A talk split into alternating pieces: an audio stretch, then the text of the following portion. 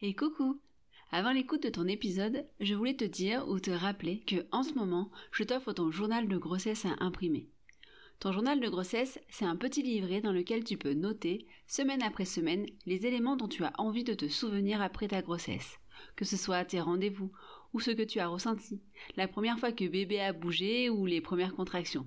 Bref, c'est ton journal, à toi de noter ce qui est important pour toi. Et, petit plus, à chaque semaine de grossesse, tu pourras trouver des petites informations sur l'évolution de ton bébé, mais aussi sur les changements dans ton corps. Pour faire simple, ton journal de grossesse, c'est le petit outil en plus pour t'accompagner sereinement durant ta grossesse. Et je te l'offre gratuitement. Alors, rendez-vous sur mon site pour le télécharger dès aujourd'hui. Je te rappelle mon site douladefait, tout attaché sans accent.fr, douladefait.fr. Allez, je te laisse à l'écoute de ton épisode. Bonjour, je suis Mélanie Guéruiz et je suis doula. J'aide les femmes enceintes à vivre une grossesse sereine et en confiance pour qu'elles se sentent actrices tout au long de cette période. J'ai aussi comme objectif d'accompagner les femmes à divers moments clés de leur vie en leur apportant un soutien et une écoute bienveillante. Avec ce podcast, j'ai envie de vous partager différentes choses. Des témoignages autour de la maternité ou de la féminité, des informations plus précises sur la grossesse ou sur d'autres sujets, mais aussi l'expertise d'autres femmes pour vous apporter toujours plus de sérénité et de confiance en vous dans votre parcours de femme et de mère. J'espère que vous passerez un bon moment en écoutant ce podcast. Si c'est le cas, n'hésitez pas à me le signifier par un like ou 5 étoiles sur votre plateforme d'écoute, ou en m'envoyant un message ou un commentaire sur mes réseaux sociaux. Il suffit de taper Doula Défait sur Instagram ou sur Facebook pouvez également me joindre sur mon site internet www.douladefait.fr. Votre soutien est terriblement important pour moi et ne vous coûte pas grand-chose, alors n'hésitez pas. Je vous laisse à votre épisode en vous souhaitant une très belle écoute. À très vite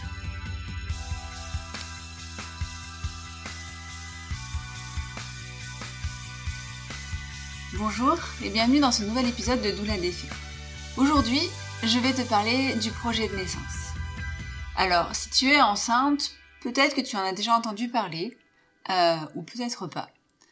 Le projet de naissance, avant toute chose, sache que voilà, ça n'a aucune valeur juridique, ça n'engage, euh, juridiquement parlant, ça n'engage personne. Cependant, il te permet de mettre à plat tes envies, tes besoins, tes euh, projections sur ton enfantement. Et cela permet d'être un premier, euh, une première piste de discussion avec l'équipe médicale qui va t'entourer lors de ton enfantement si tu accouches à la maternité ou avec ta sage-femme si tu, euh, si tu accouches à la maison.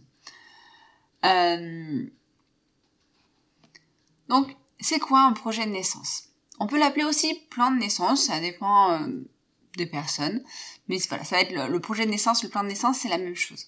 C'est un document qui va euh, te permettre de mettre par écrit, par dessin, enfin à plat sur un document, euh, tous tes souhaits, tous tes objectifs que tu as toi avec ton ou ta partenaire pour la façon dont tu veux que se passe ton enfantement avant, pendant et après le travail et après la naissance.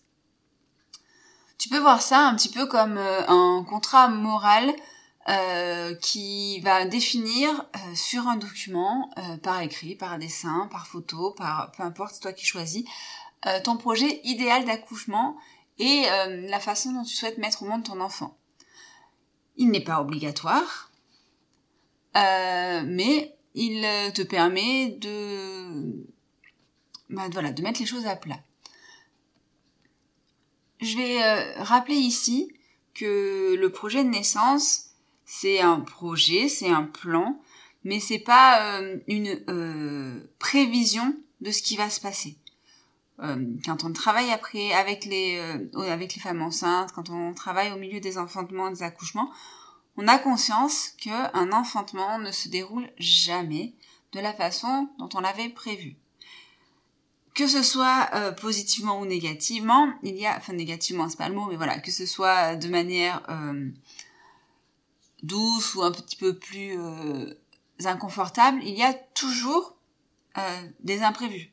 parce que c'est la nature, c'est humain, on peut pas savoir, aucun accouchement n'est le même, tout la durée du travail peut être différente, euh, l'intensité des contractions peut être différente, euh, la poussée peut être différente, la position du bébé peut être différente, la position de la maman quand elle veut pousser va être différente. Voilà, on n'est pas, euh, on n'est pas sur une prévision, on n'est pas sur de la voyance. C'est pas, euh, j'ai décidé que ça se passerait comme ça, donc ça va forcément se passer comme ça. C'est, en fait, euh, ce, projet de naissance, il va surtout te permettre de, d'envisager ton idéal d'enfantement, mais également, et c'est ça le point important pour moi, de pouvoir réfléchir à ce que tu souhaites et ce que ton ou ta partenaire souhaite dans le cas où ça va pas se passer comme tu comme euh, comme ton idéal. S'il y a un imprévu, ben qu'est-ce qui sera le mieux pour toi? Qu'est-ce que toi tu euh, auras de quoi auras-tu le plus besoin? Désolée, je bafouille beaucoup ce matin. Euh, ça te permet de de prévisualiser, de prévoir, même si on prévoit pas toujours, même si on prévoit jamais exactement tout ce qu'on souhaite. Mais ça te permet de dire euh, voilà, mon idéal c'est ça. Si mon idéal euh, ne peut pas avoir lieu, et eh ben en cas d'imprévu de cette façon-là, j'aimerais avoir ça. Euh, s'il y avait cet imprévu-là, j'aimerais avoir ça. mais voilà. Donc ça te permet en fait de, de, de réfléchir en amont à comment tu envisages de combler un imprévu. Ça te permet aussi de te préparer, de te renseigner. Parce qu'en fait, en préparant son projet de naissance, euh, on, se renseigne sur ce qui est possible pendant la naissance, tout, ce qui peut se passer. ça permet aussi d'arriver plus sereine parce qu'on connaît euh, les imprévus, on y a réfléchi, on sait ce qu'on souhaiterait, on sait comment on euh, voudrait que que le, les personnes autour de soi réagissent, que ce soit ton partenaire, que ce soit ta doula, que ce soit le personnel médical. Euh, donc voilà. En fait, euh, écrire euh, tous tes désirs dans ton projet de naissance, ça permet plein plein de choses. Ça permet, comme je l'ai déjà dit en début d'épisode, d'ouvrir le dialogue avec le personnel médical. Euh, sur tes envies, sur ton état d'esprit, sur euh, ton vécu, sur sur toutes les informations dont tu aurais besoin pour avoir un, avis éclairé, pour pouvoir prendre des décisions éclairées sur ce qui va se passer. En fait, c'est euh, ouvrir une porte sur euh, toutes les informations dont tu as besoin pour, euh, pour envisager cet enfantement de la manière la plus sereine, la plus confiante possible, en étant tout au long de ton enfantement complètement actrice de ton enfantement, toi et ton partenaire, ta partenaire, et de pouvoir prendre des décisions éclairées à chaque étape. Donc en fait, euh, mettre, euh, construire un projet de naissance, ça te, permet d'être plus sereine, plus en confiance pour, euh, pour le jour de l'enfantement, parce que ben, tu sais à l'avance tout ce qui peut se passer. Même si, même si tu as conscience, même si on a conscience que les choses vont pas se passer exactement comme, comme désiré, même si tout ce qui est possible ne sera, ne se passera pas, et heureusement. Mais voilà, c'est euh, ça te permet effectivement d'anticiper. Et anticiper, eh ben, bah, ça permet d'être plus serein, d'être plus en confiance. Euh, construire un projet de naissance, ça permet aussi de donner un vrai rôle au partenaire.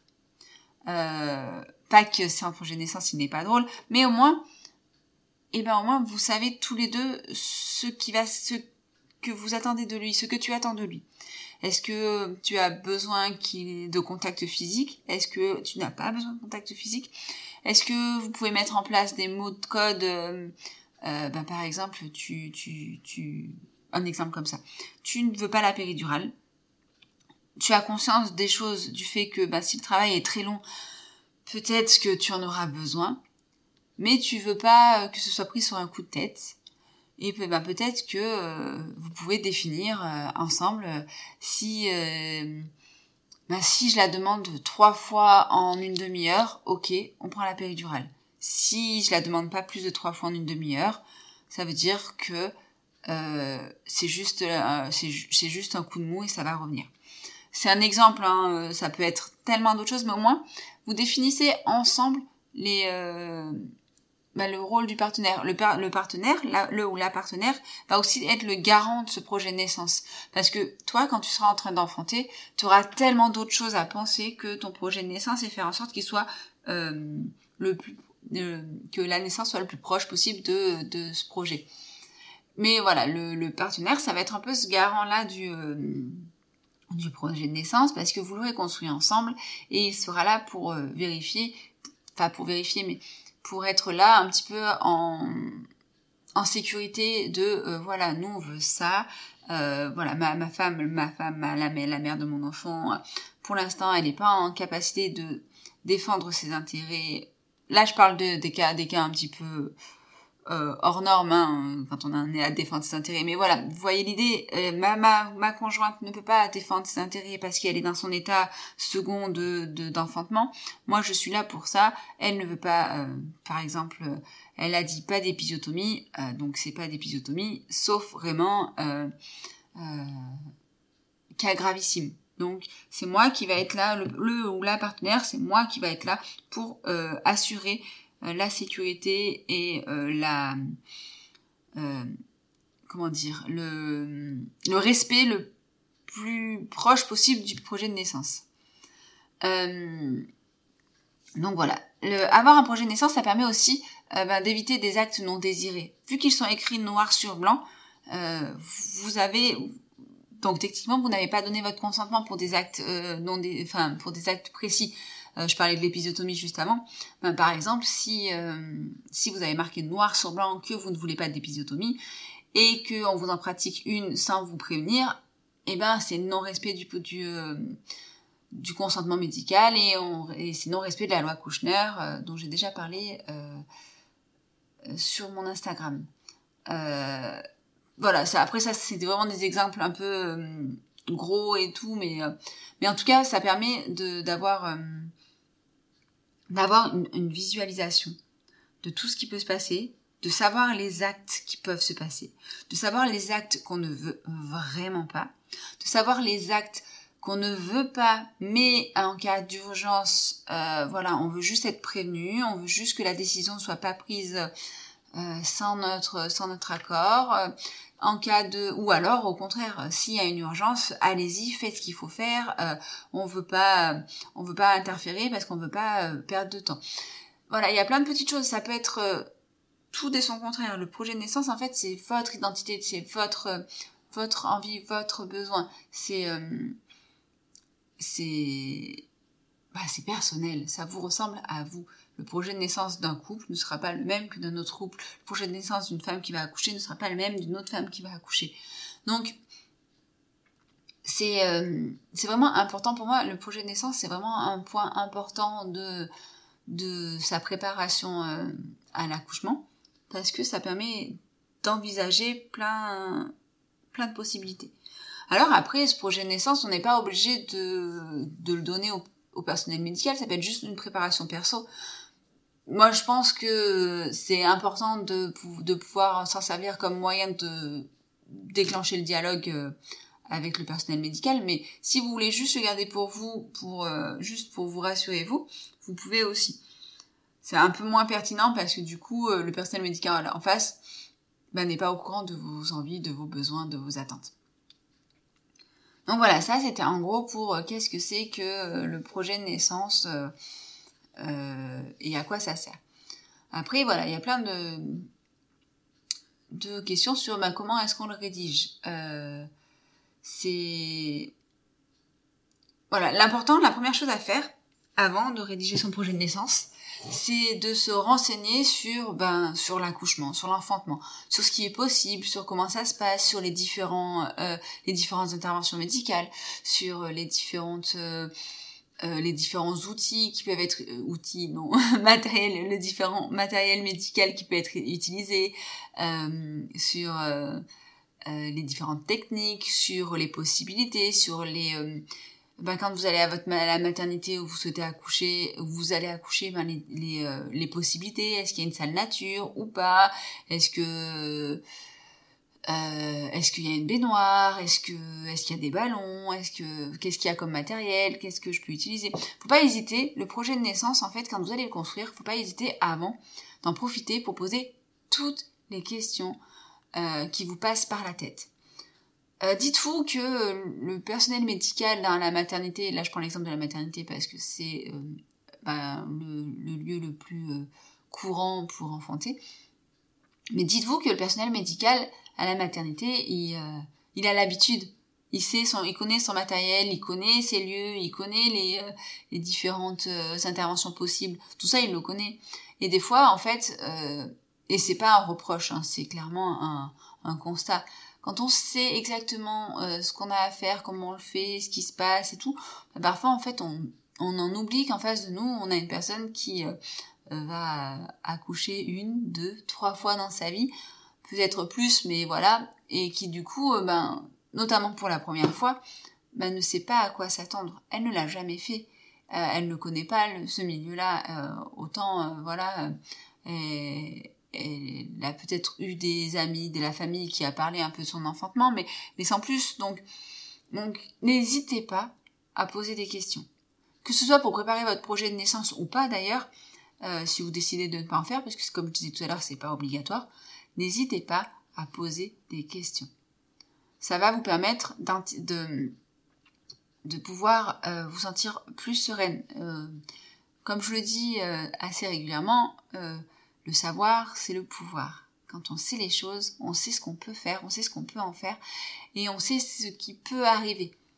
Et ça nous permet d'être complètement actrice ce jour-là, et même pendant toute la grossesse, d'être complètement à l'intérieur de nous. Vraiment, on est, euh, on sait, on est euh, complètement, à l'intérieur de nous. Je, ne trouve pas mes mots ce matin, comme je disais, ça arrive des fois. Bon, j'espère que c'est un peu clair quand même. Euh, donc, une fois qu'on a tout ça, qu'on a posé toutes nos questions et tout, comment comment ça se construit un projet de naissance? Alors, moi, pendant mes accompagnements, ce que je ce que je propose, c'est euh, trois, trois piliers. Euh, toutes les demandes pendant le travail, euh, toutes les demandes pendant la poussée, toutes les demandes après la naissance. voilà, pour moi ça reste assez, assez clair, tout ça. Et après, bah, vous faites la liste de tout, de tout ce qui, tout ce qui vous rend, tout ce qui vous passe par la tête. Et après, en, ce qui concerne la forme de, du projet de naissance, ben là pareil, c'est vous qui voyez. Vous pouvez l'écrire à la main, vous pouvez faire une liste à cocher, vous pouvez le taper à l'ordinateur, vous pouvez faire des petits dessins, vous pouvez euh, juste euh, en faire, faire une liste toute simple, vous pouvez faire quelque chose d'un peu plus esthétique. Là, il n'y a vraiment pas de règle. En fait, euh, l'important, c'est que ce soit lisible pour vous, lisible pour le personnel médical à qui vous allez le partager, compréhensible, et que euh, qu'il puisse être utilisable. Donc, c'est euh, voilà. La forme, c'est vous qui voyez. C'est vraiment comme. Il faut pas que ça devienne quelque chose de contraignant. Donc, oui, vous pouvez avoir envie d'avoir un projet de naissance très esthétique si c'est plus euh, contraignant pour vous de le faire comme ça que de faire juste une liste écrite à, la main, bah faites une liste écrite à la main. Il n'y a pas, euh, encore une fois, le, le but c'est pas de se, euh, de se rajouter de la charge mentale. Donc, une fois que votre plan de naissance, il est, votre projet de naissance, votre plan de naissance, il est rédigé, vous, vous pouvez le rédiger seul, vous pouvez le rédiger avec une doula il euh, n'y a pas de souci, c'est vraiment euh, comme... Enfin, quand je dis seul, c'est avec votre partenaire, c'est important, euh, surtout si il, est il ou elle est présent pendant, pendant l'enfantement. Et donc voilà, une fois que vous l'avez, vous l'avez écrit, bah, vous le relisez pour voir que vous n'avez rien oublié, pour vérifier que, que vous êtes d'accord avec votre partenaire, que que, ce, qui, euh, ce qui a été décidé ensemble par rapport euh, à son rôle ou à ce que vous vous attendez, que tout ça soit clair déjà pour lui ou pour elle. Parce que comme je le disais tout à l'heure, bah, c'est un peu le garant de votre, votre plan de naissance pendant, pendant l'enfantement. Une fois que vous avez euh, passé en revue tout ça avec votre partenaire, et eh ben, vous pouvez passer par l'étape doula, voir avec elle, est-ce que ça faut qu'elle ait un petit œil derrière, devant, euh, dessus, pardon, pour vérifier que ben y a rien d'incohérent et comme ça, quand vous allez le présenter euh, au personnel médical qui vous suit, ben comme ça au moins vous êtes sûr que que voilà que tout est euh, tout est correct euh, au maximum.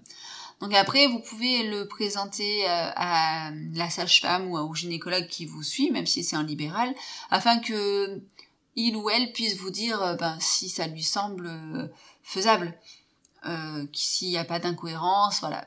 C'est un peu la doula a fait euh, le premier, la, première la première lecture, ben, la sage-femme va faire une autre lecture un peu plus poussée parce qu'elle a euh, ben, le côté pratico-pratique de ben, je suis sage-femme et, et j'ai le côté médical en plus. Euh, une fois que, que, tout est validé, ben, vous pouvez euh, en faire une copie pour la personne qui vous suit.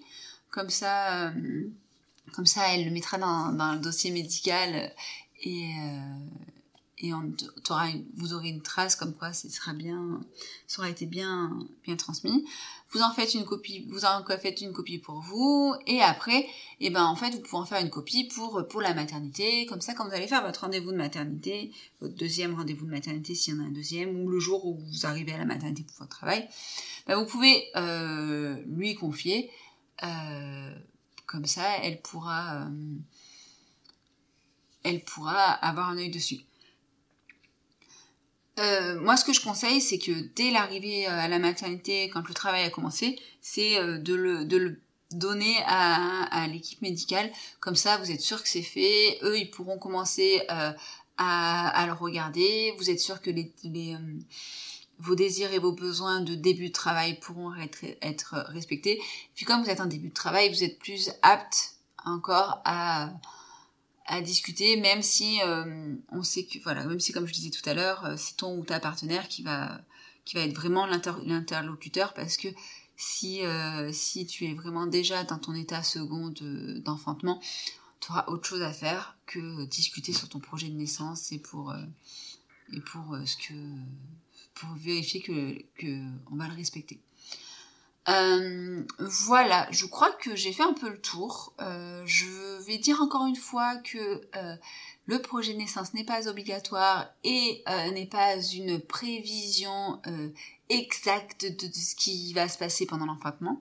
L'enfantement, c'est quelque chose de changeant, de non prévisible, et c'est important aussi d'avoir ça en tête. si tu souhaites ben, construire ton projet de naissance, mais que tu sais pas trop hein, par, euh, par quel, euh, euh, bout commencer, sache que voilà, je te propose une liste des différentes euh, questions que tu peux te poser, que tu peux poser euh, au personnel médical pour concevoir ton projet de naissance. Euh, c'est ma checklist pour concevoir mon projet de naissance. Donc je te la propose gratuitement, elle est disponible sur mon site et puis je vais mettre un lien aussi dans la description du, podcast. Donc n'hésite pas à la télécharger si, si tu penses que ça peut être utile. voilà, je pense que j'ai fait le tour. Euh, si euh, le podcast t'a plu, t'a été utile, n'hésite pas à bah, le liker ou mettre une étoile dessus en fonction de ton application de podcast, de le partager si tu penses que tu peux avoir des personnes autour de toi qui que ça peut intéresser. Et puis si vraiment mon travail te plaît, n'hésite pas non plus à t'abonner à mes réseaux sociaux sur Instagram ou sur Facebook. Euh, il suffit de chercher Doula Défait. Sur ce, je te souhaite une très belle fin de matinée, journée, soirée, en fonction de l'heure à laquelle tu écoutes ce podcast. Et euh, ben, si tu as écouté ça, j'imagine que c'est en prévision de ton enfantement. Donc je te souhaite une très belle grossesse. Et, euh, ben, je te dis à bientôt. Bye